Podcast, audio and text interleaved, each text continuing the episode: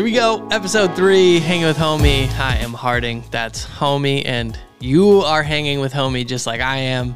We're doing this one a little early because I am moving out of my place, leaving California, possibly for good. I don't know, but I'm hitting the road Saturday, and so it's a Thursday night when we're laying this down, and you've already brought up a ton of topics in the pre-show notes. I don't really know where to start, but I think we'll get through at least half of this stuff.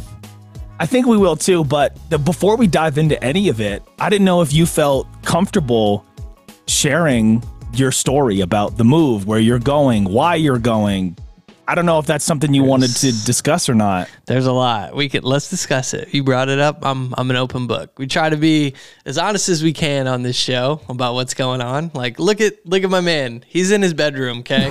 You can yeah, tell because yeah. there's pillows in his bed. So he's I'm in the kitchen and that's we're bringing the raw bone, as the Sklar brothers would say.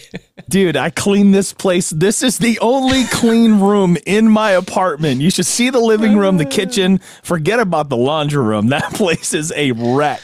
Man. But I do this for the hanging with homie listeners, and I do it for you. I do it for the people, man. Let's go. So, um, one of the notes sidebar that you brought up in the show notes was Splash Mountain is shutting down. Yeah, and it's now, I'll say it's been very problematic um, because what they did is they took the characters from the old ride they had called like, it wasn't a ride, but like a show called Song of the South. And it's, look, it's pretty racist. Like, it just is. And so you can go and do your own research on that. But you mentioned that people were selling water from the last ride, and I live like five miles from Disneyland, so I should have gone over there and filled up gallon jugs and started selling it on eBay. Because when you mentioned it to me, it was at 150. I've seen it going for a thousand dollars on eBay. Golly, that's just crazy, dude. So uh, if you're if I'm, I'm asking our listeners here if, if you're a huge fan of that ride which i'll i'll speak for me I never understood that it was there were elements of racism involved. I never really dove deep like that. I just kind of took the ride for what it was, and I always enjoyed it with all the different animatronics and the characters and the music. And so I, I mean, I never really, I honestly, Dave, I never really even knew about that. So I didn't understand how problematic it was, which would ultimately lead to it being kind of dismantled or rebranded. Rather, I read that they're going to turn it into a ride based around the Princess and the Frog. I think it was from like 2009, and this ride's been around since 1989. It's been a while. Yeah, it's been it's been here a long time, but I, I know, and I I don't want to jump and say it's getting canceled. I think people have evolved and have realized, hey, that was, I mean, deemed appropriate at the time, and let's evolve. Let's move on. Look, we all didn't want the Twilight Zone ride. Um, uh, I can't even remember what it's called. The Tower of Terror. Right. That got, got rebranded changed. to the Guardians. And I'm like, yeah. I'm like, there wasn't even a problem. It was just keeping up with the times. What's a popular movie? And you know what? That ride is still cool. The question that I was getting into, and I'll uh, issue this question to you as well as our listeners. Would you go on eBay and buy water from the last day of this Splash Mountain ride because again, 150 bucks, you're seeing them for 300. People are just on the ride with a cup of water. It's dirty water. that's just water. crazy to me. Yeah. It's dirty. Well, that's dangerous, by the way, to be like cupping the water at any part of the ride. It's dangerous. And you know, people out there are going to drink it like on camera. ah, no. Well, you remember the whole I don't know if it was, I can't put this on a platform. It's not that it was like Patreon or OnlyFans specifically, but there were these, let's call them cam girls or streamers that were bottling up their bath water and selling it on eBay. Do you remember that? Yes, I know exactly who you're talking about. And there are countless videos of people that purchased this said bathwater, and some of them even drank it on camera. That's why I'm like, ah. yo, what is going on here? Like, that's a trip to the clinic, bro. So it's not unprecedented. Obviously, you didn't just pull that one out of out of thin air. You had seen it before, and yeah, you know, if people want the clout and they want the views, they're probably going to do something silly like that with the water, and they're not going to keep it jarred up. Yeah, it's weird, dude. I was just I was just there just a few months ago, Disneyland, and one of the things I, I told the lady was we have to ride Splash Mountain. There's just something about the environment and the animatronics, and I just love that classic Disney stuff. Uh, the flip side of that coin is I don't really know much about the Princess and the Frog, but this is what the ride is going to be themed around now. I am curious, however, to kind of see, you know, how it gets rethemed and and you know rebooked per se. It could be, I mean, it could be cool, but I think that I think there's a lot of people out there that are kind of just like, damn, you know, this is a ride that I've been enjoying for years and years. And it's not so much that it's gone, it's just going to be colored in a different way, right? It's just rebranded. That's really what it comes down to. I mean, think of all the stuff that left the park before we even were old enough to go that we didn't even realize was gone. Yeah. That's this is the same thing. So I, I just found out that they're they're also getting rid of the Aerosmith rock and roller coaster, which Dang. was one of my favorites, bro. But lucky for me, and if this is if what I read on the internet's true, this is going to be rebranded as an Iron Man ride. So that could be kind of dope. Dude, you love Tony Stark. You were texting me, I want to be Tony Stark when I grow up, and I was like, well, I don't think yep. why not. Well, dude, I I got home last night after my after my uh, air shift and randomly I just popped back in Iron Man 1. I think it's because I was I was watching this YouTube series um and it was called SHIT show. Ah. And it was just about like the making and how things came to be and like the backstory. And I was like, damn, this is kind of cool. And they were like getting really insightful about Iron Man. And I was like, damn, you know what? I miss Tony Stark. Let me pop in Iron Man 1 because there's nothing better, dude. It's so good. And that's when I text you and I was like, bro, I want to, I need to be a little bit more like Tony Stark because he's just the coolest dude that there's ever been. Well, I think uh, the show goes well and we get rich. You'll be on your way, bro.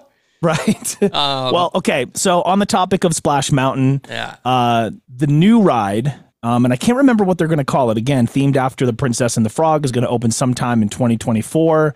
I think it was Tiana's something or other, but yeah. we got to wait another year for that, and then I think people will be able to decide which they think is better. We'll have to go back. Tiana's Bayou. Yes, that's right. Right. Yeah, I saw that movie. I remember um, a while back, back when it came out in theaters. I think it so was folks, a date. Yeah, I went on a date to watch that. Yep. Ooh, how'd the date go? It went good. Yeah, ended up being somebody I dated for a long time. So, dude, let's go. Yeah, it was good. So, in 2024, people will be able to decide uh, which one is better once this ride becomes available. Uh, a big internet debate going down right now, Dave. Speaking of who's better, and I really wanted to get your thoughts on this because nobody loves basketball more than you, at least out of the people that I know. But there's this big, like, 1996 Bulls versus the Kevin Durant 2017 Golden State Warriors in an NBA Finals which team would win the championship and why? And I wanted to bring you this question because a lot of the takes on TikTok or Instagram, wherever you're watching, it's kind of like, this is who would win. But there actually isn't anything behind it to support it. I know in my heart who I think would win, just because you know what decade I love, but I wanted to get your thoughts on it. Who would win in a series, the 96 Bulls or the 17 Golden State Warriors in a best of seven? Okay. Well, I'm gonna just base this on one. I got in, I didn't get into it, but I go deep in the rabbit holes on Instagram, NBA Instagram, and there's a lot of videos now coming out of people snitching on guys who are traveling. There's a whole guy on Twitter who's like, he's like the NBA like official snitch. It's kind of funny. It's like guys will like carry the ball. He's like, oh, palmed it. Pause. That's a travel. Oh, that's another travel. travel. And I saw this move by James Harden doing a step back, and I'm like, that's definitely travel. But, oh, dude, he'll take like three, four different whoop whoop. Okay, whoop. this is what I thought, but a couple people were like, "No, like you're just you just think you're right, this and that, and you just want to." Um, you know, it's two steps after the gather. And I'm like, what is this gather? So I look, and in 2018, the NBA changed their rule. So these two step step backs, you're basically getting three steps now, which is what three. The, yeah, but the NBA makes it so it's a legal move. So I looked and, I, and then I responded. I said, ah, you know what? I was out of date. I was 2018. I didn't get the update. I didn't get the, the download of the new software. My 2023 NBA knowledge is skewed.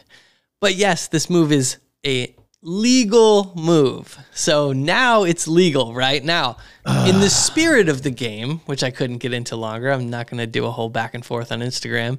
It's a travel. I've never 100%. been able to do this gather the ball with two, then take two more steps. No, the gather used to be part of the step. And then you had one more step to make your move, pivot, whatever. But now you can gather, stop, and take two more steps. So it's now a legal move. I'm saying all this because the 2017 Warriors came before this move. And I think, you know, Steph makes some uh, pretty incredible moves, but a lot of what he does definitely pushed the NBA to allow this to go through because they want more people to watch. It's a highlight culture we live in. It's a little more entertaining, right? it's more entertaining. People love the moves. I mean, look, they're not, I wouldn't call them legal, even though by the letter of the law, they now are. And I say that Yeah. because if it was the 2018 or 19 Warriors who had a 7, 73 and 9 record versus 72 and 10, 96 Bulls, then, you know, you've got this new travel, non travel rule. I think the Warriors have the edge. But since they came before that rule, if you're going to really enforce the rules, I think the Bulls beat them up and probably win in five or six games because, like, Kevin Durant and um, Steph are going to get, and Clay, they're going to get bullied out there. Like, they're clamped up. They're not. They're not moving. they're not and their hand checks are legal even jordan is a bully like if you just look at the size of both of those teams like durant has the length but not the strength everybody on that bulls team even down to like the bench i mean look kerr is probably as a player a lot more similar to steph's build Right. so I just think the Bulls are gonna win on muscle and just yo, nobody's gonna stop Jordan go running the lane, or you're gonna rack up six fouls. And nobody's going to outboard Rodman. Not even close. No, and, and the height doesn't matter. And I brought up that point about traveling because you're not gonna get to pull off all these moves in the in the real NBA before 2018. Those are travels. I mean, it's, Yeah. it's obvious. It's not like a close one. It's obvious. So the Bulls, to me, they have the edge because they won all these games in a physical era with Yeah. without a bunch of three point shooters. Physical era. I want to. I want to. I want to dive into that.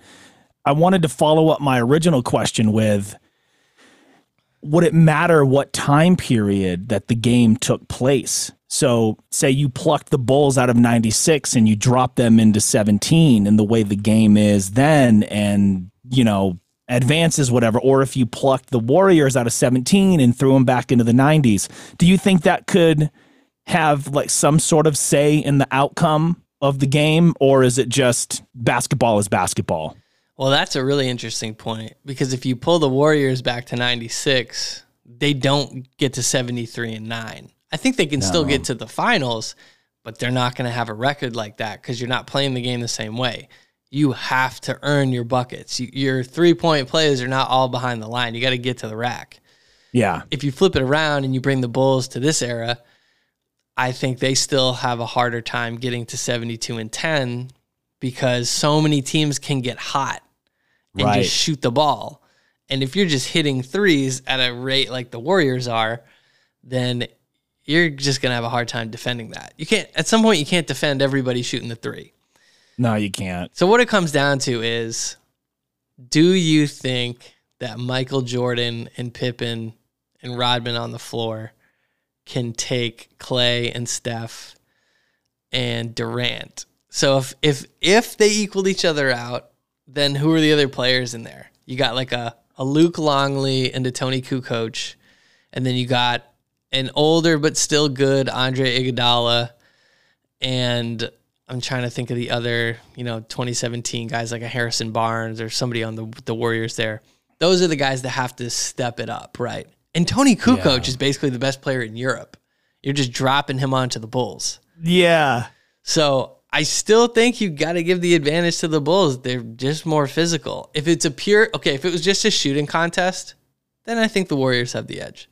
Right. But this is an actual game of basketball and you broke it down so perfectly. Yeah. My take on this is I would give the Warriors maybe one game, but I just think the overall Bulls, the starting five, the bench, I think it would just be overwhelming. I think to, you know, to take the word you used, bullied, they would just get Bully ball. bullied. Yeah, just get literally just pushed around and the Warriors, they're just they don't have the strength to match up. So I'm going Bulls too. And uh dude, I'm so glad I asked you that cuz I knew I knew you could like break it down and not just be biased, not just say, "Well, just because." You could actually break it down kind of like, "Well, based on my understanding of the game, this is why I think this would happen and this is this is how I think it's going to go." I think that dude, that was cool. Yeah, I just think you get into a shootout with the Warriors, you're probably not going to win. But that's not how the game was played in the mid 90s, mid to late 90s. And dude, imagine if Jordan came up drafted in the same class as Steph or someone. He would Wow. eat people alive. Yeah. Because It's just a special tenacity, dude, that he has. you watch Jordan lean Jordan before he was like, all right, the Pistons beat me up. I'm going to put on some bulk. Yo, lean Yeah. Jordan would have been a problem for the Warriors. And then he decided, nah, I'm going to get muscles. And then he was just double three peats. I mean, that's all I got to say. I know we got away from me moving. I, I, we will talk about that. Yeah. But I love talking about the 90s Bulls. Yeah, and I Doubles. miss I miss that era of basketball. I miss I miss that 2000s era too. I miss like the inside out basketball rather than the outside in that we get now. And I Kobe and Shaq.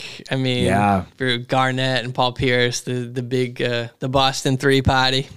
Yeah, I think gosh, man, I don't really keep up with it like I used to, but I think like my last favorite player was Dwight Howard. Dwight. Yeah, I loved how we played, dude. Just go up and get it, slam it down, blocking shots out into the fifth, sixth row.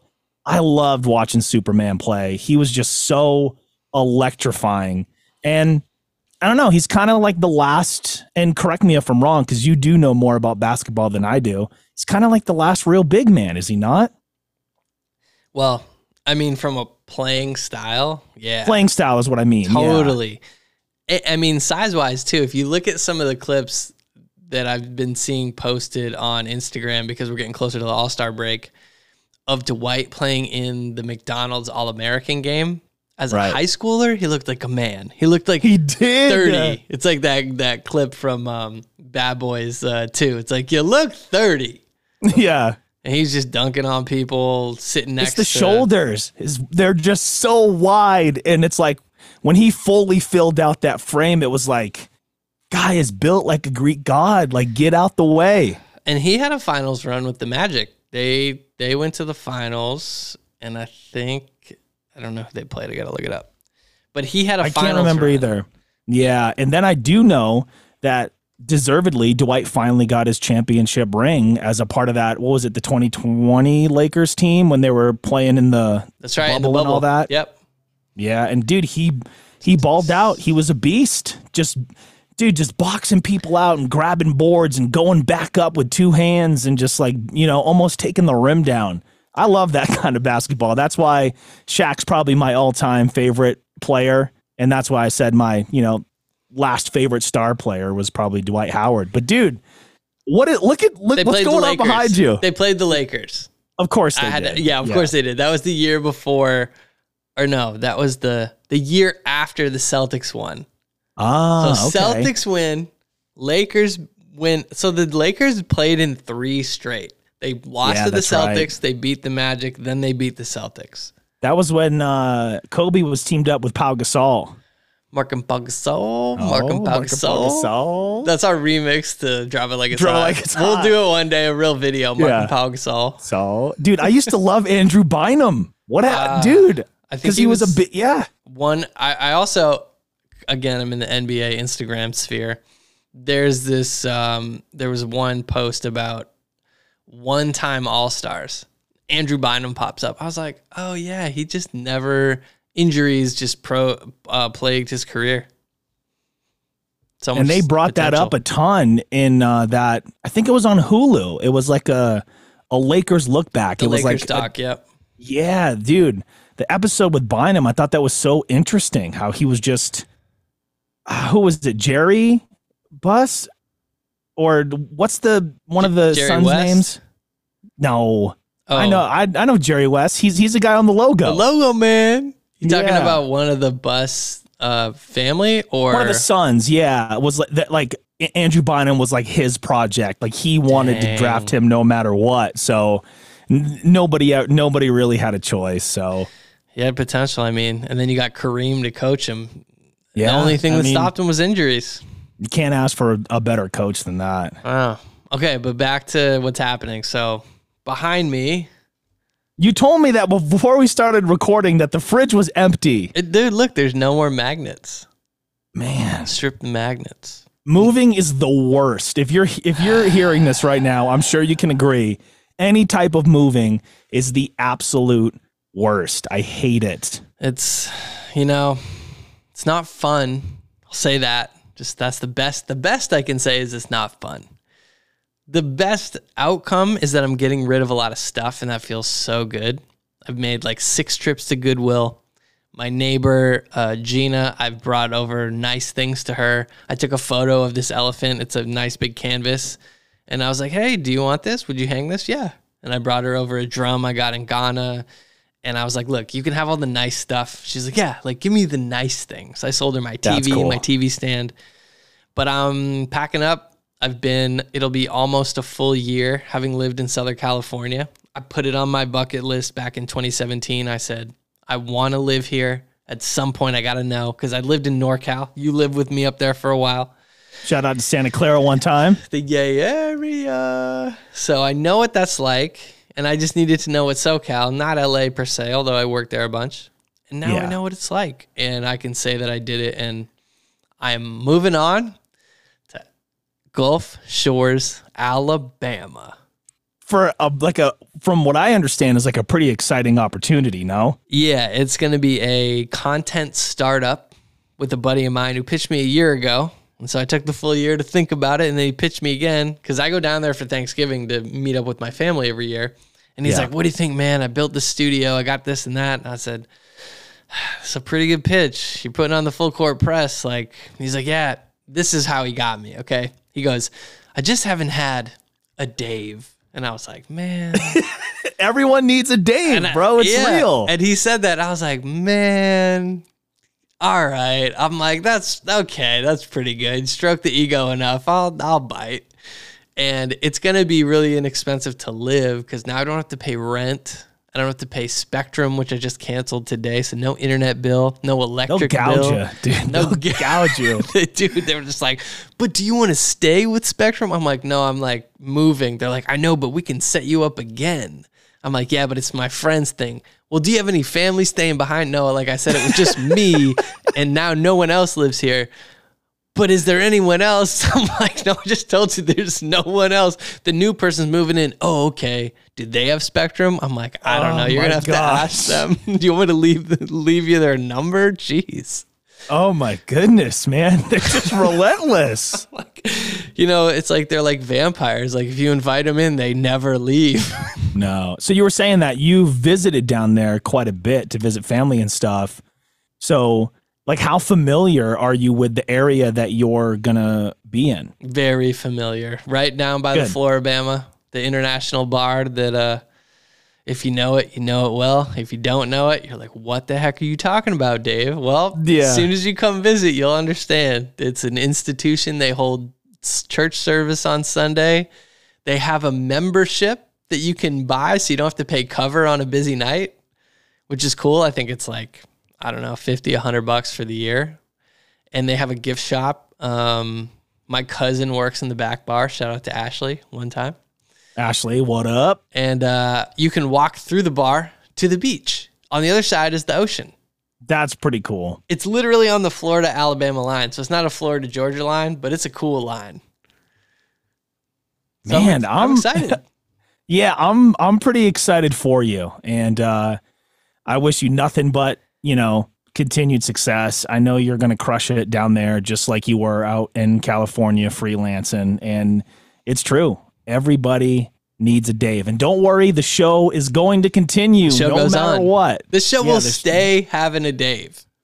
Absolutely. And it'll stay having a JR. We're both we're both gonna be here, and that's why again, like I said at the beginning, we had to record this one early. I wanted to make sure we stayed on schedule, so by the time I get in the car, I know I've got this in the can, and I'll be all set. So yeah, I'm moving, I'm uprooting, I'm out of here in.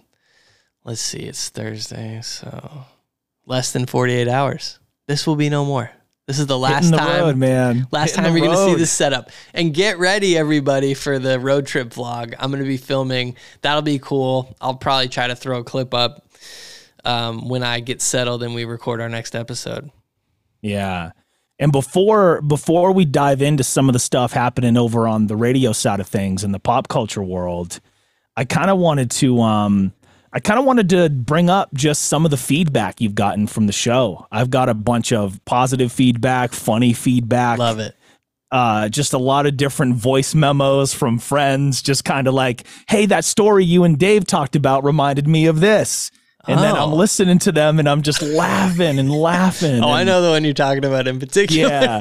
Yeah. So the feedback has been awesome. So I'm really happy that y'all are enjoying the show because this is this is something that Dave and I have talked about for a while. We just didn't exactly know what or or I think the better word is how it would exist. And it was like, well, we can create, you know, different types of videos for the channel. But then we're always calling each other multiple nights during the week and we'll be on FaceTime for an hour, sometimes two hours, just doing creators therapy, you know, because we're, you know, two best friends for over 20 years and we understand each other so well and we work, you know, in similar fields. So we get it. And uh yeah, I've gotten a ton of really cool feedback and I just kind of wanted to hear about, you know, what kind of feedback you've gotten from folks. I think they're excited that I'm doing a, a podcast.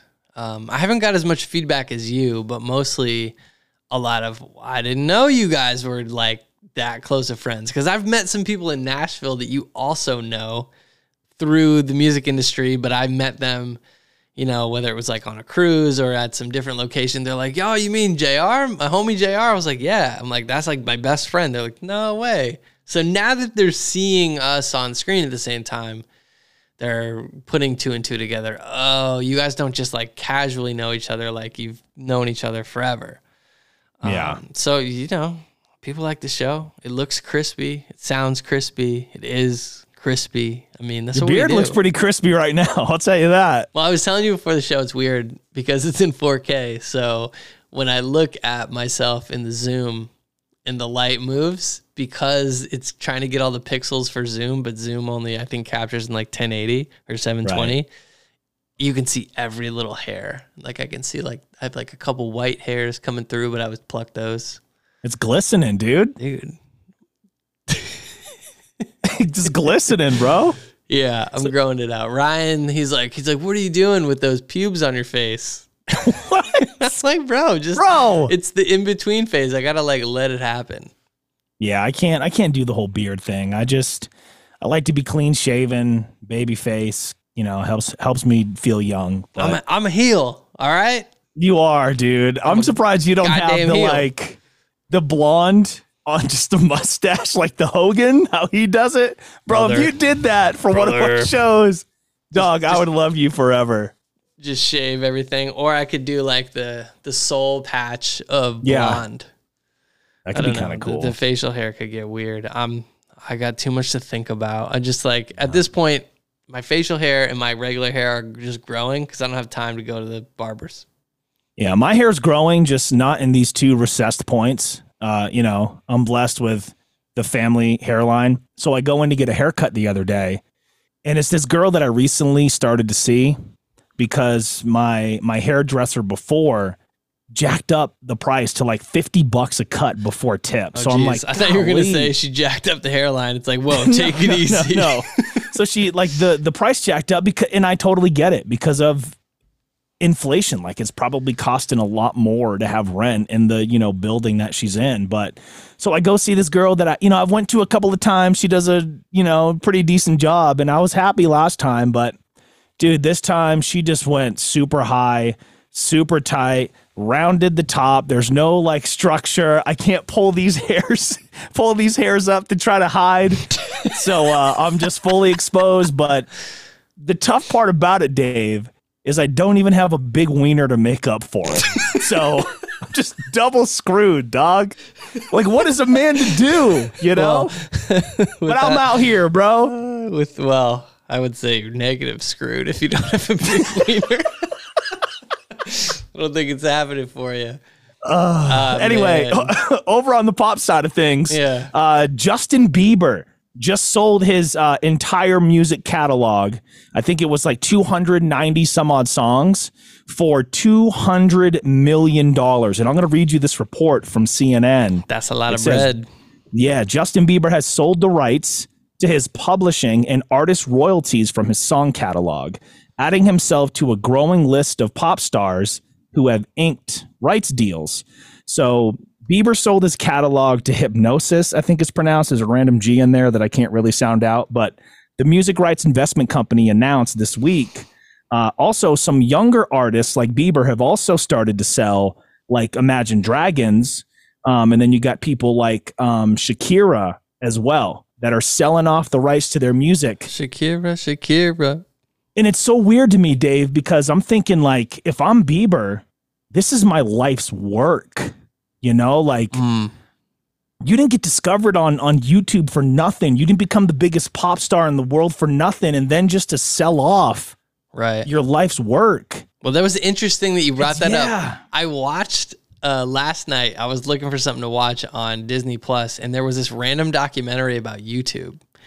And part of the documentary was talking about Bieber and how Scooter Braun found him and said, We gotta get this guy. And all the gatekeepers at the time were like, What do you mean, YouTube? This doesn't matter. And they did this performance of like one of his early, early songs outside of the Warner offices or Universal. I don't remember which one. That's cool. And there was a crowd of like a hundred, couple hundred people. And every executive's looking out the window, like, how did he do that off the strength of MySpace and YouTube? Wow. So your point's well taken. The guy invented a whole method of marketing, and now to just get a lump sum, that's all you get. But I think there's a little bit more to the story. If I'm reading it correctly, I would guess he still gets to perform the songs. You know, yeah, so you can I still that tour. Was one of the details because that would make no sense. So now you can you got to ask permission. It's, it's still like, look, it's Baby without Bieber is just ludicrous doing a quick rap, and then there's the beat. So like clearly, yeah. it's like, is this song? It's a weird. It's a weird thing. Like I, I couldn't. I don't know, man. You know, coming from somebody that's also written and recorded music, obviously, I never saw the kind of success that Justin Bieber did, but it, I I like to think that if I had, there's no way that I could sell off my entire body of work like that. I kind of agree with Taylor Swift. You know, like with that whole situation happening to her, she's doing the opposite thing. Girl is re-recording all of her albums so she can own all the rights to them. And that's kind of that's kind of the side that I land on with this. If if if I'm Bieber, this is a bad move, you know, but that's just that's just how I feel because I think I just really value the entire just think about how many years you know we've been listening to him and he's been on the radio life. it's your whole life's work yeah. to this point i i'm just curious as to what's the motivation behind getting 200 million dollars what is that the motivation for? is the 200 million dollars right i yeah i know but when you put it in perspective 290 songs that's less than a million a song well, all right, do the math real quick. So 200 million, right?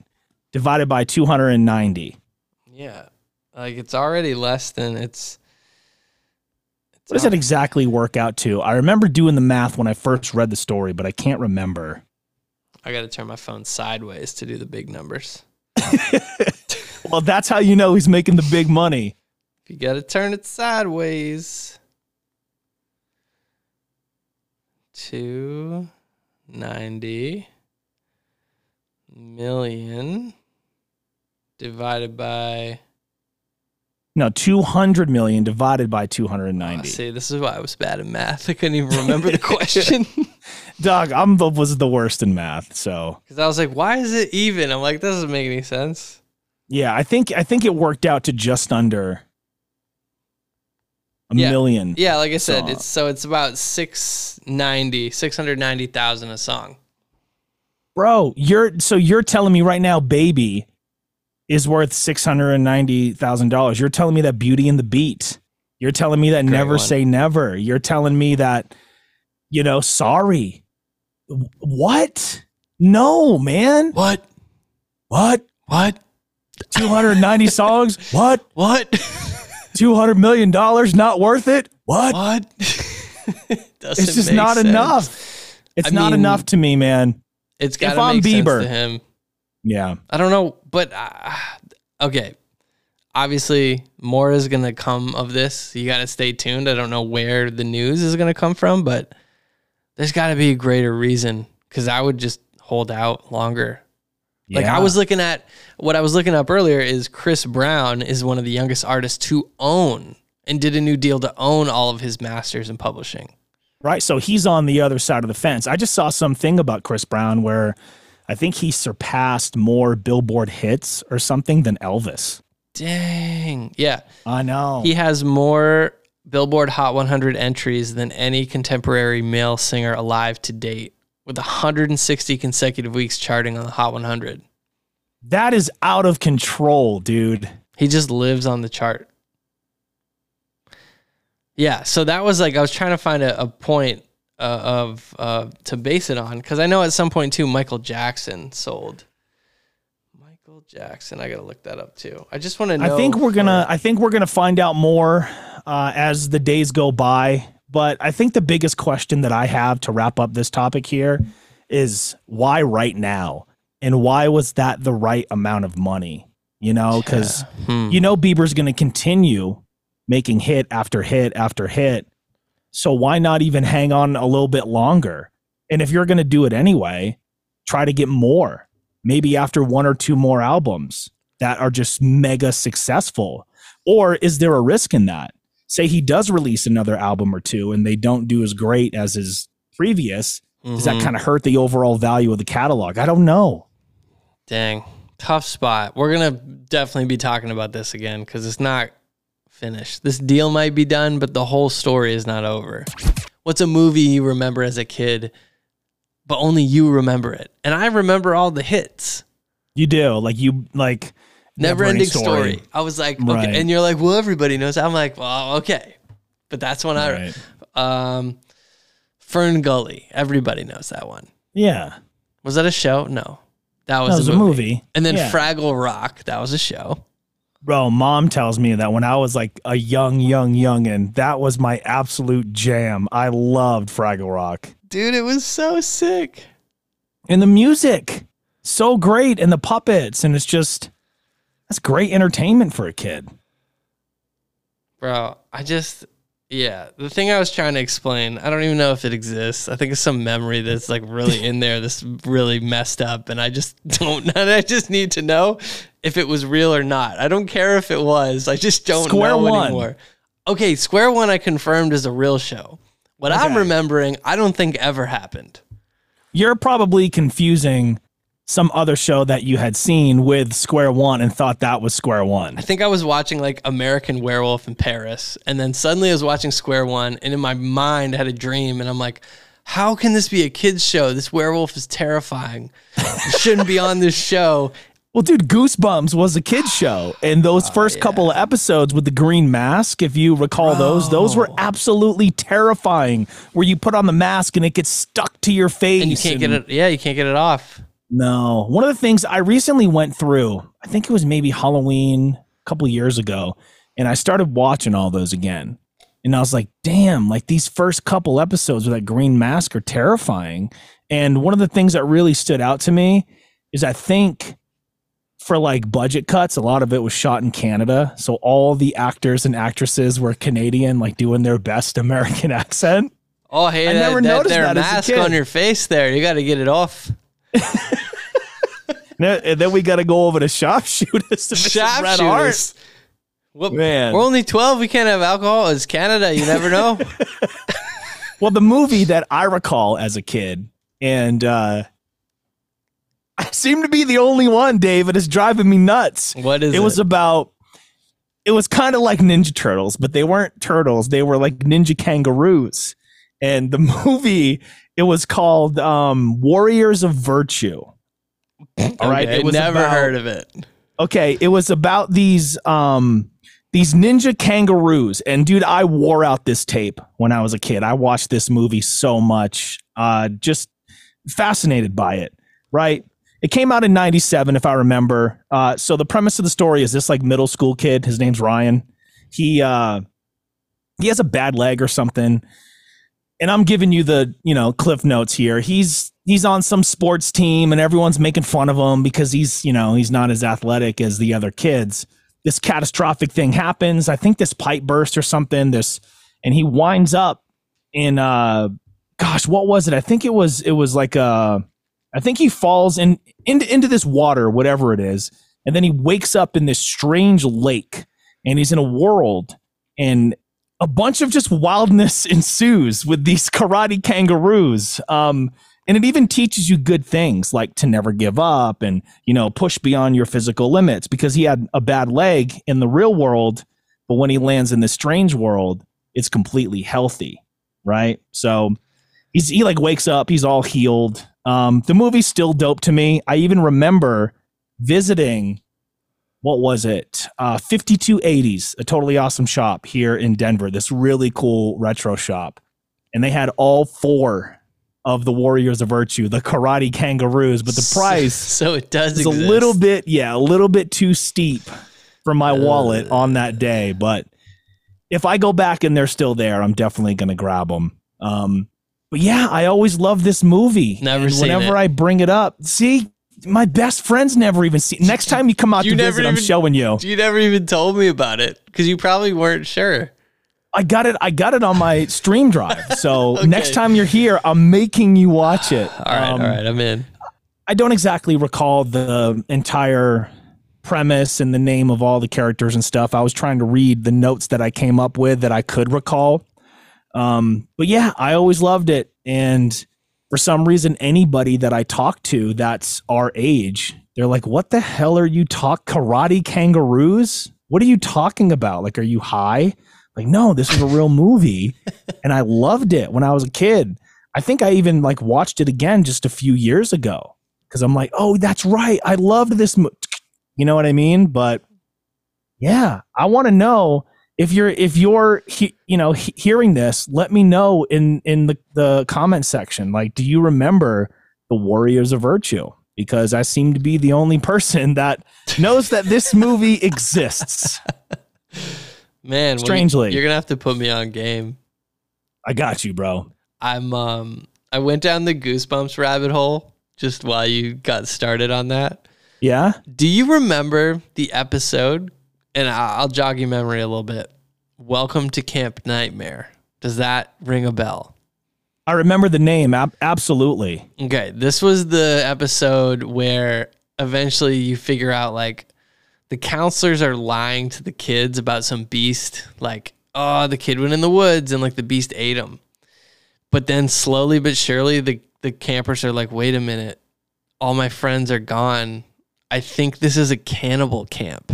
That's right. I rem- dude, this stuff This is, is a wild. kids show? Get out of Wild, here. dude. bro. So I'm like, Golly. I'm like reading these notes, and I'm like, oh. And then they're sitting there in the cafeteria, like eating, and they're like, Billy's gone. Wait, Billy didn't come back. And they're like, oh my god, I'm eating Billy. Oh my good dude, I absolutely remember it now that you're like telling me the premise and everything. And dude, that had kids everywhere terrified to go to, to go to like stay over like summer camp, just At just the petrified. Height, at the height of me going to summer camp, like Yeah. up, up in Maine, dude. And Maine is one of the most terrifying places to go to overnight camp because of movies, well, shows like this. And like Friday the 13th is based on a lake in Maine.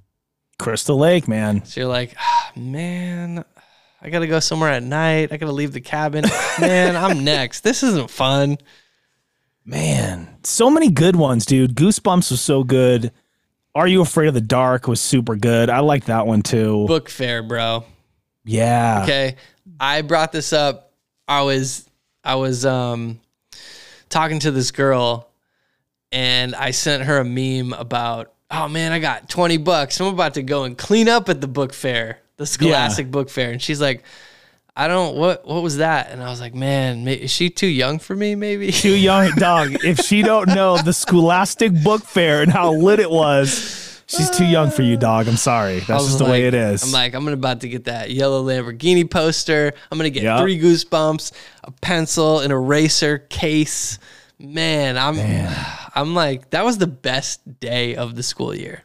Yeah, if like if if your parents had money, mine didn't, so I never really got anything from the Scholastic Book Fair. I would just, you know, watch my friends leave with like the dopest erasers and cool posters and like the R.L. Stine, you know, Goosebumps books, and I'm just like, man, Is there a one day, one day. well, dude? When you get your your house, you'll just get a whole library with the complete collection. R.L. Yeah. Stine. And they'll just sit there because I'll never actually read them. It was more just like It was never about oh, reading if you them. have it, no, if you have it, you're cool. And you would always like have it on display that you had it. Like it wouldn't be in your book bag. No. It would be in your hands. Yeah. You know, you're just casually walking down the hall with your bag on and you're just kind of, you know, showing off the book. It's like, damn, man, he's really got it going. Is All that- the girls must love him, man. He's got the he, he, he's got that latest goosebumps, bro. because the cover wasn't just uh uh it was like tactile. The cover had the, Yeah, like it was like embossed. Yeah, It had goosebumps, folks. folks. so it okay, but if you've been keeping up with like I have again NBA Instagram, do you ever see the carousel posts where LeBron will be on like page one of a book and it's like ten posts of ten different books and he's always on page one? Is LeBron doing what we used to do with Goosebumps books? Is he just like flexing to showing off that he has the book? I mean, like one, he's wa- he's doing the like entrance where they film them walking in, and I'm like, bro, you're not reading and walking. Like, get, get out of here. No, that's just that is not dangerous. I mean that that is too dangerous. It's the fake flex. I was like, Yeah. bro, you're always on page one for the photo. Just open to any other part of the book, you know? Yeah, I mean if you know the first post you're on page one, the s- second post it's a new book, but you're on the last page. It's like, damn, uh, this guy's just flying through these things. But you know, immediately after the picture, he just put the he just put the sucker back on the shelf and said, "All right, we're good. Post it, send at- it." Look at LeBron's locker. It's full of books. Does he read them? I mean, look at the photos. He's always on Yeah. page one. Yeah. I think LeBron James gets a lot of like, and we're poking fun here, but I think LeBron gets a lot of like unnecessary hate sometimes. And people love to bring up the Jordan LeBron debate and just like they beat it to death, especially on TikTok. Like I can't escape it. Yeah. And it's just, I don't get it, man. There's something about celebrity in this country where, as fast as the public wants to lift you up and make you that mega superstar, boy, do they want to tear you down even faster. And it's messed up. It it is. There's a difference between when I say, "Ah, man, I hate LeBron." It's only because he's not on the Celtics. Right. Because if he was like on the Celtics, I'm like, "That's my guy." he's a, a rival player. That's why I'm saying that. It's not because I don't think he's good, because clearly I think he's the best player in the world. I'm just like, why do we got to play that guy? I hate that guy because he always beats my team. That's like when I I would, say that. yeah, when I would always say, "Ah, damn Eli Manning, I hate him so much," and it was only because he was a Manning and he was on the Giants, and we would play them twice a year. And man, you know, I'm not on your team, man. yeah. But there's just there's a lot of like real hate out there that I see for LeBron James, and then of course you have your contingent of people that will just defend him until the end of time with the whole Jordan debate, but. It's a weird thing, man. Yeah. I wonder. I, I I really wonder why people do that, and we've seen it happen with celebrities over and over again. It's like, okay, we're really going to get behind them. We want them to be like the next big thing, and then once they get there, It's kind of like it's not cool anymore. It's it's almost like that person when when Dave when you tell them that you're a big fan of a certain artist and they're like, "Yeah, I used to listen to them before they sold out." you know, yeah, before they went all mainstream on Yeah, oh, me. yeah. I've, I've got like all know? their mixtapes, you know, but I whatever. like their yeah. I- I like their earlier stuff, not this garbage they're doing. It's like, come on, man. You know, like I can recall when 50 Cent it just like blew up while I was in, you know, high school. And I was first exposed to him because of that song Wanksta that was on Eight Mile. Yeah. And we'd be talking about him in school. And some of the older kids would kind of be like, Oh, yeah, I've been listening to him for years. How did, how, how did you not know about him? I had this XYZ mixtape that, you know, he was on a track that was featured by, you know, so and so DJ and this artist. And I'm like, well, I'm just hearing about him now. So I think I think it's dope. But they always had had oh, they always had to try to have that The one oh, upsmanship. that, yeah, that like looking down at, you know, their nose, that mm. arrogance about like, You play oh. I knew I knew about it before, you peasant Yeah. you know it's like golly man like i thought we're just we're just talking about hip hop here like this isn't competition bro Dude, it's with some people, as we know, it's always a competition. They don't want you to be doing better than you. It's like, hey, Jeff, I want you to be doing great. Do great. Not better than me, champ. Not better than me. You know what one of the things that really grinds my gears that really chaps my ass dave? If i can be honest with you. Hit me.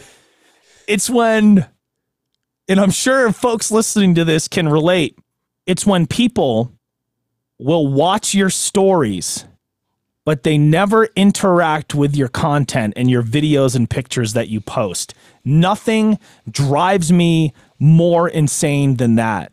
And it's it's so messed up and it goes to your point like this whole this whole talk we're having right now is you know people want to build you up but then oh we don't want you to get too far so i'm going to stop supporting you. You know it's it's like if i see that dave put something in his story to share it from a post i'm tapping on it and i'm going there and i'm leaving him a comment. And it's it's it's like that with a lot of people but dude how can you have 400 people watching your story but your new video that you busted your butt on has 13 likes and a comment from mom and that's it i'm like what That's trash. where That's- did where where do you think that comes from do you think that comes from like a a deeper place or do you think people are just like they they just feel like they don't have the time I was watching uh, another random Instagram clip as I do. And this person said to be wary of folks, kind of like this, that watch what you do and they like are focused on what you're doing, but they're never interacting with you. Basically, exactly what you just said. Be wary of them. Those are not necessarily your friends. Now, some people, they're just stopping by, they're scrolling through, whatever. You've never interacted with them in your life, but it's the people who have been in your life then aren't in your life anymore. And now the only way you know that they're interacting is they're watching, seeing what you do. And like just the other day, somebody asked me, Oh, where are you going? Well, what are you going to do there? And I'm like, Why are you asking me that? yeah why do you all of a sudden want to know why are you suddenly interested right you didn't care about all this other stuff I was doing. Like there wasn't even like a a, a golf clap for me doing something that was like actually extraordinary. But now you're like, oh, see, I know Dave is in video and I know Dave does this and that and he must know something I don't. Maybe just maybe I can pull a few strings and get him to spill a little bit about what he's doing because maybe it'll give me an advantage in my industry. So it, it's it's a compliment because it's like you know I'm good at what I do. So if you can get some info out of me, it's gonna help you. But at the same time, just be straight up and ask me the question you want to ask me. Like when I talk to you, yo, Jeff, I can't get my mixes to sound clean and stay under. Like, what am I not doing? right Because that's me admitting, like, dude, I just don't know. And I have a feeling you might know. And w- seriously, why is it wrong not to know an answer? Like I've always been told ever since school, like it's okay not to know. Just say, look, you know what? I'm not sure, but I'm going to go try and find out for you. I think that's even way more admirable than just like trying to BS your way through something that you don't actually know anything about. And it's worse. Like eh, the social media exacerbates human behavior. It doesn't it's not bad in and of itself. It's how it's used. And so people who are just watching you and not asking, it's creating a bad behavior of they don't feel like they can ask you because their ego's getting in the way because it's going to prove they don't know. Yo, we already don't know a bunch of stuff about all the time. There's so much stuff I don't know, I don't even know about. So just to ask or don't. Yeah. yeah, it just it it just makes me nuts. It's like even even some people that are super close to both of us will yeah. like I don't ever hear from them, you know. I have to text them first. Every time. Yeah. Even if you've been left on read on a message, you're like, you couldn't just respond to this little thing. Like I let you go all day because I just didn't get to it about the Tony Stark thing, which is totally a throwaway comment. But I oh, still yeah, was no. like, all right, if we're gonna start talking again, let me address that so I can like I answered it and let's keep going. But some yeah. people will just not. And then I know you're about to say this. Then the person will just dive into whatever is on their mind, having not even acknowledged all this time went by and that they didn't even answer some like serious question you asked them. Yeah, it's like we're not even in the same thread. Like a new one just started. It makes me nuts. And all the while, they're watching my stories and they're seeing my stuff, but they're not supporting it. Like maybe maybe it's that they're not supporting it as much as they used to, you know, right. because some of these people used to way back when this was first all starting for me.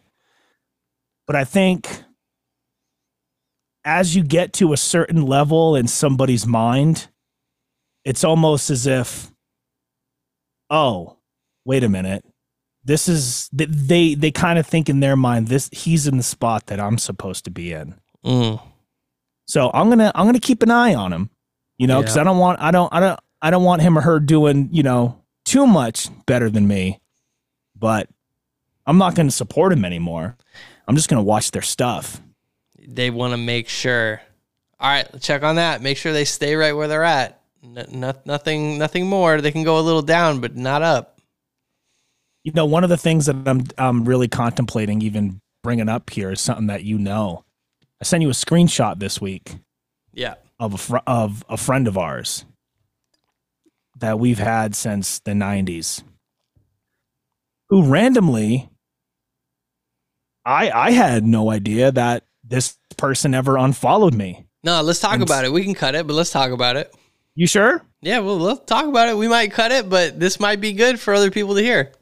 Well, I think I think it's kind of important because it's it's in that same realm of like people are watching your stuff. And now that I put two and two together, this person wasn't watching my stuff anymore. I'm like, oh well, maybe they're just completely cutting me off, you know?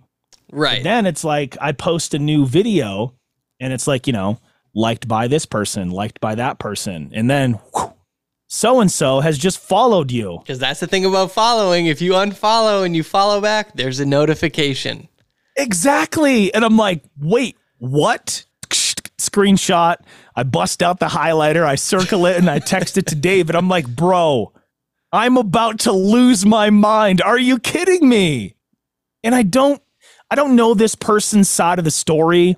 And it's so tough. Like I'm not going to mention their name, but I don't I don't exactly know this this, you know, this person's side of the story, but I'm just like when did it become wrong to just cheer for your friends to be successful? Man. Why? Like never once.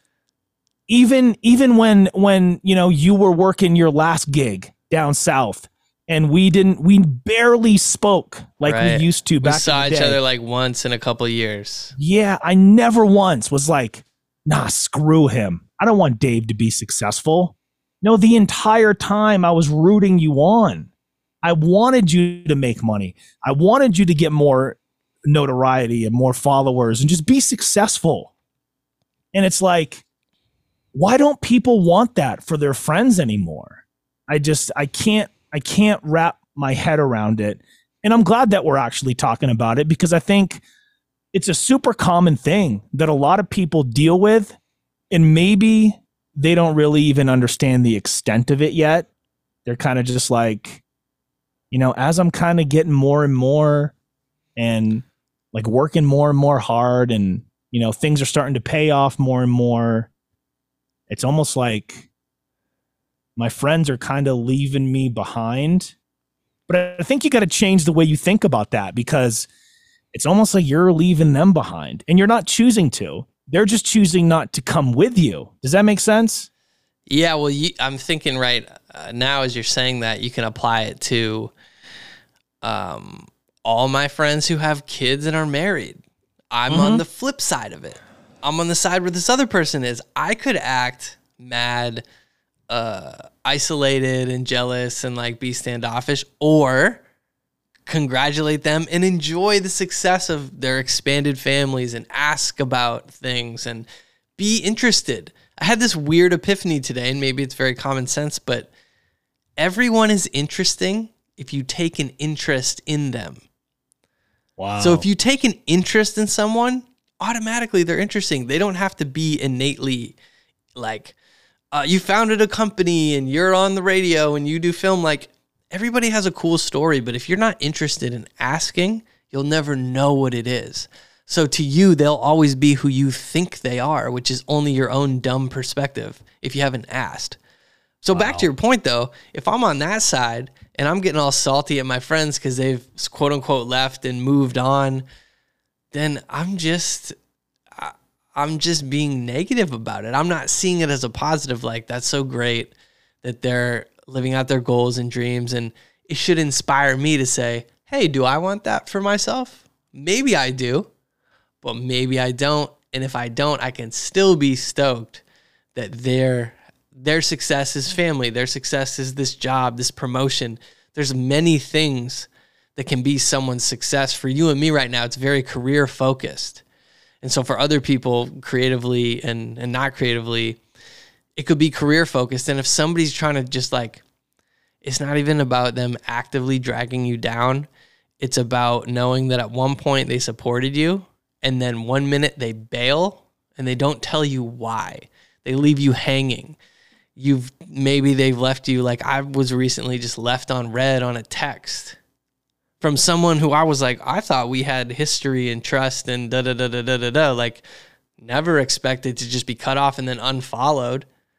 jeez Like, man so at first you're like, wow, that sucks. But then you think, you know what? Yes, it sucks, but maybe and probably for this other person, that's their way of being mentally healthy. I don't know why, but maybe it's got to be something for them that's going on that it's better that they're distant from you for whatever reason. So I just say, I accept that that's kind of what God has laid out. I accept that this is the situation. And as long as I know I can sleep at night knowing I did everything I could do, then I'm good. And I really turn over all the rocks and make sure like nothing is misconstrued. To, I I even like reached out, talked to family members. Hey, you know, this, I want to make sure that we're cool. Like, I still have no ill will against this person, but they just kind of bailed. And I just didn't know what to think about it. And I'm sure you're kind of feeling the same way. Like, yo, what happened? I thought we were just like, like that. I thought we were tight. Yeah, I don't get it, man. And tell me if this is stupid of me and be be honest because I think we're getting to a point now in our conversations with this podcast where I think the show prep helps us a lot, but when we just start get flowing and start talking about something that we're passionate about, like that's when I think our best conversation comes out and quite frankly, like this has been the best part of our show. So tell me if I'm stupid and with everything you just said, I still will continue to support this person no matter what. It's not stupid because that's the same way I feel about the person I'm talking about. If they were in dire straits, if they were up a creek without a paddle, I would immediately help just because it's just what I do. It's just what we do. And I'm not saying that's right or wrong. It's just that's how I'm wired. I don't take it personal. There's a lot of stuff I probably should take personal. Most people would. I just don't. Because I just know if, if there's something I can do to help and I'm able to without putting myself out, I will. So it's not wrong for you to think that. Because I know in your nature, you're like, you're always saying, dude, anytime you need a place to crash, you come to my place. I've done it before. I lived with you for months on your Yeah. couch, bro. Well, dude, that's that's just because you've done so much for me. You've taught me so much. You've given me so much advice. You know, you literally drove me from Portland, Maine to Nashville, Tennessee in a box truck. You helped me pack everything. Like n- never in my mind have I ever doubted that you, you know, wouldn't be there for me. That's why I always over communicate like, bro, if if this if this new venture that you're going on if by some strange happenstance it doesn't work out you can just come stay with me. Now obviously i have full confidence in you but i'm just putting it out there. Hey if you need help if you need a place to go if you need this if you need that let me know you know because most of our lives i've never been in a position to where i could like help you out like i can now right. I could help you out in different ways, sure, you know, but it's like just know, no matter what, man, whether we we do the show for 10 years or just 10 e- like episodes, just know that I I always get your back. My dog, bro. Exact, dude. And I know that and I accept it. It's important to accept that. And I think you and me are getting what we're getting after is I think sometimes we so badly want that other person to treat us the same way. And also, we want them to accept our help when, as you, uh, you and me both know this, you can only, um, What is the saying? You can only lead the horse to the water, you can't make it drink. Yeah, it's one. Yeah, but it's like I can't help anyone until they're ready to help themselves. So as much as we want to add help and reach out and yo, some people need to have get burned again. Some Yeah. people need some people are just attracted to the wrong kind of person in every kind of relationship. And they have to learn the hard way. We've both learned a lot of stuff the hard way. But now I'm like, you know what? Is there another way I can figure out this is bad? Can I can I look at a different example? That's you know me being the, the it, becoming an old head. You know here Yeah. at, at 36, I'm saying okay, I went I went through that. I don't want to go through that again. So let me just back up and watch from the sideline. So in my own situation, similar to yours, I'm I just say, hey, the door's open. If this other person wants to come back, I'll welcome them back. I don't have any ill will. But clearly, this has nothing to do with me, which is what I always try to express to you about who you're talking about. It's like, this isn't about you. It, it- something with that person is off. And if until they can fix it, they won't even be able to come to you and say, yo, I realize that you probably thought this was messed up and, and this and this and this, and I'm sorry. Like they're very far away away from that. I think anybody hearing this right now probably has a friend in their life that this exact thing is happening to them right now. Or if it hasn't yet, trust us, it is going to. It is absolutely going to. But let's put a wrap on this bromance real quick. Man, and uh, we got I deep. wanted to. We got deep. to- it was good. we did. Whew, we got a little bit deep there. I wanted to round out today's show. And uh, there's something about me that a lot of people don't really know. And I wanted to share the uh, Oh, the story of, oh, of how how please, I you know my first real DJ job. You might see it at the bottom of our notes here. All right, all right, all right. Tell us a story. All right, Dave, over on the main stage right now, it's Corvette. Look at those headlights. Dude, what, what So, uh, what's, what's with the voice? Why did we both just go into that voice? Are we are we teasing something out here? Well, I got my start in DJing when I moved back from California. I did like an odd job. And then eventually I landed a gig, and this was on my resume when I got my job in Yo, Nashville. so I yo. don't hide it. Yeah. But um, I had a job as an MC at a strip club in Portland, Maine. This man uh, has got me into that place for free so many times, by the way. Well, they would have free lunch Friday, bro. They'd have like tots and chicken tenders It and was like ki- all the good stuff. it was pretty good, I gotta say. it was such an interesting time in my life. You know, I was in my gosh, I want to say I was just getting into my like mid 20s. This is before I even started like mixing, like DJing, DJing, you know. And I needed a, I needed a job so bad. I had no idea what I wanted to really do with my life other than music, but I needed to make some cash, you know. I was uh strangely enough, I was living with my sister in Portland um, and I was renting out a room from her because one of her roommates had bailed on her. And yeah, I get this gig, and I, I crap you not, I go in there and I interview and I fill out all the stuff and How much paperwork like- is involved with being a strip club DJ? People want to know, probably.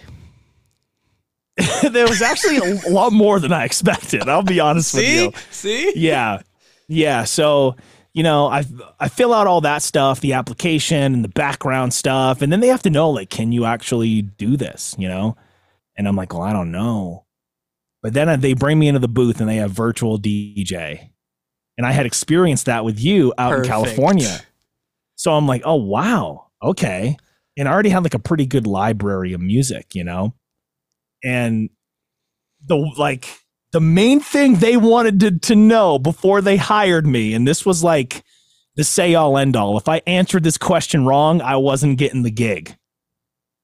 He says, as long as we're on the same page and you're not going to be getting all the girls, you got the job. Dude, that was it.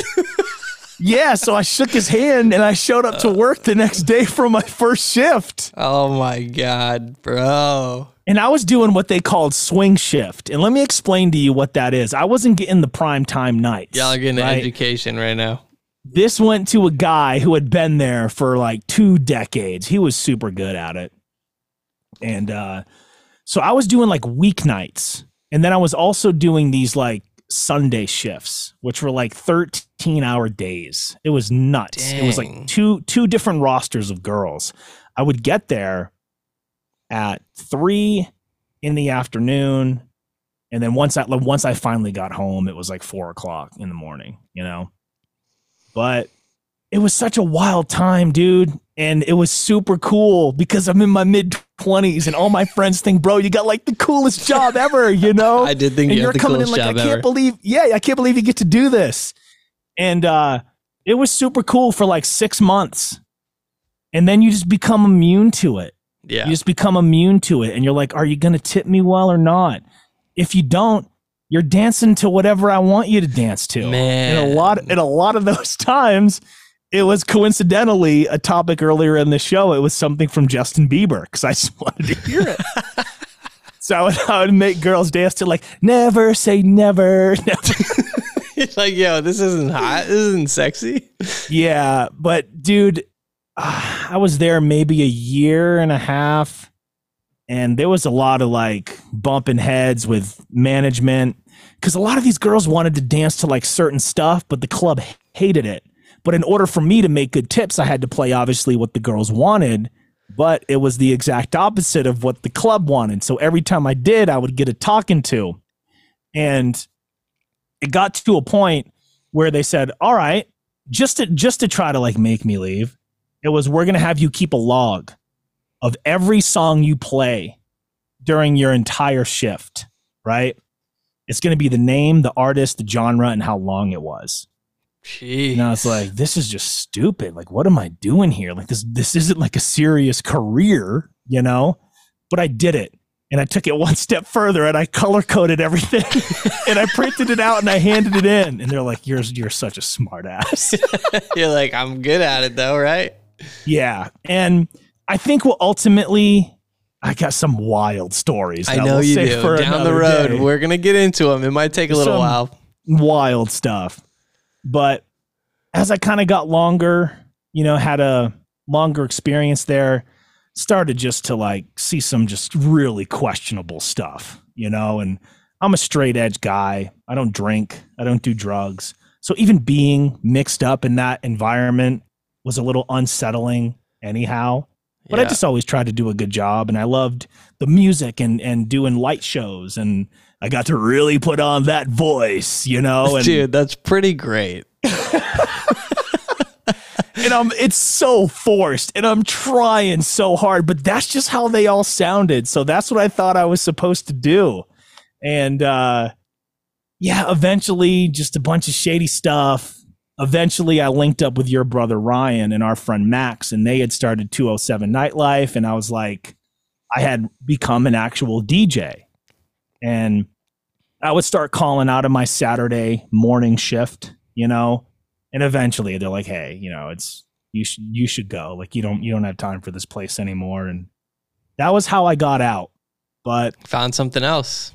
yes i did. And then that led to the next thing and then the next thing and the next thing. So the point of this whole story is it doesn't matter where you start per se and it might not even matter where you are right now. It matters where you want to go i think that's the most admirable thing. Because when i was there yeah it wasn't like oh well i'm set. Like this is this is going to be great in 10 20 years Well, I'm glad know? you didn't think that. no i had much bigger desires but a mentor of mine rob steele always told me and this is something i think he got from his parents was sometimes you got to do what you got to do before you get to do what you want to do. So i'm going to leave you with that Keeping it simple, man. That's why we have you on every week. just dropping nuggets bro That was- nuggets of knowledge And now, oh man, oh man, I'm ready to ask you stories about that. But we got lots of episodes to do that. We do. Yeah. And uh man, there's some stuff that I'm certainly not even proud of, but maybe we'll get into it on a later date. Thank you so much for listening to Hanging with Homie. For Dave, I'm JR. We'll catch you next week. And remember, it's cool to be you. Peace out.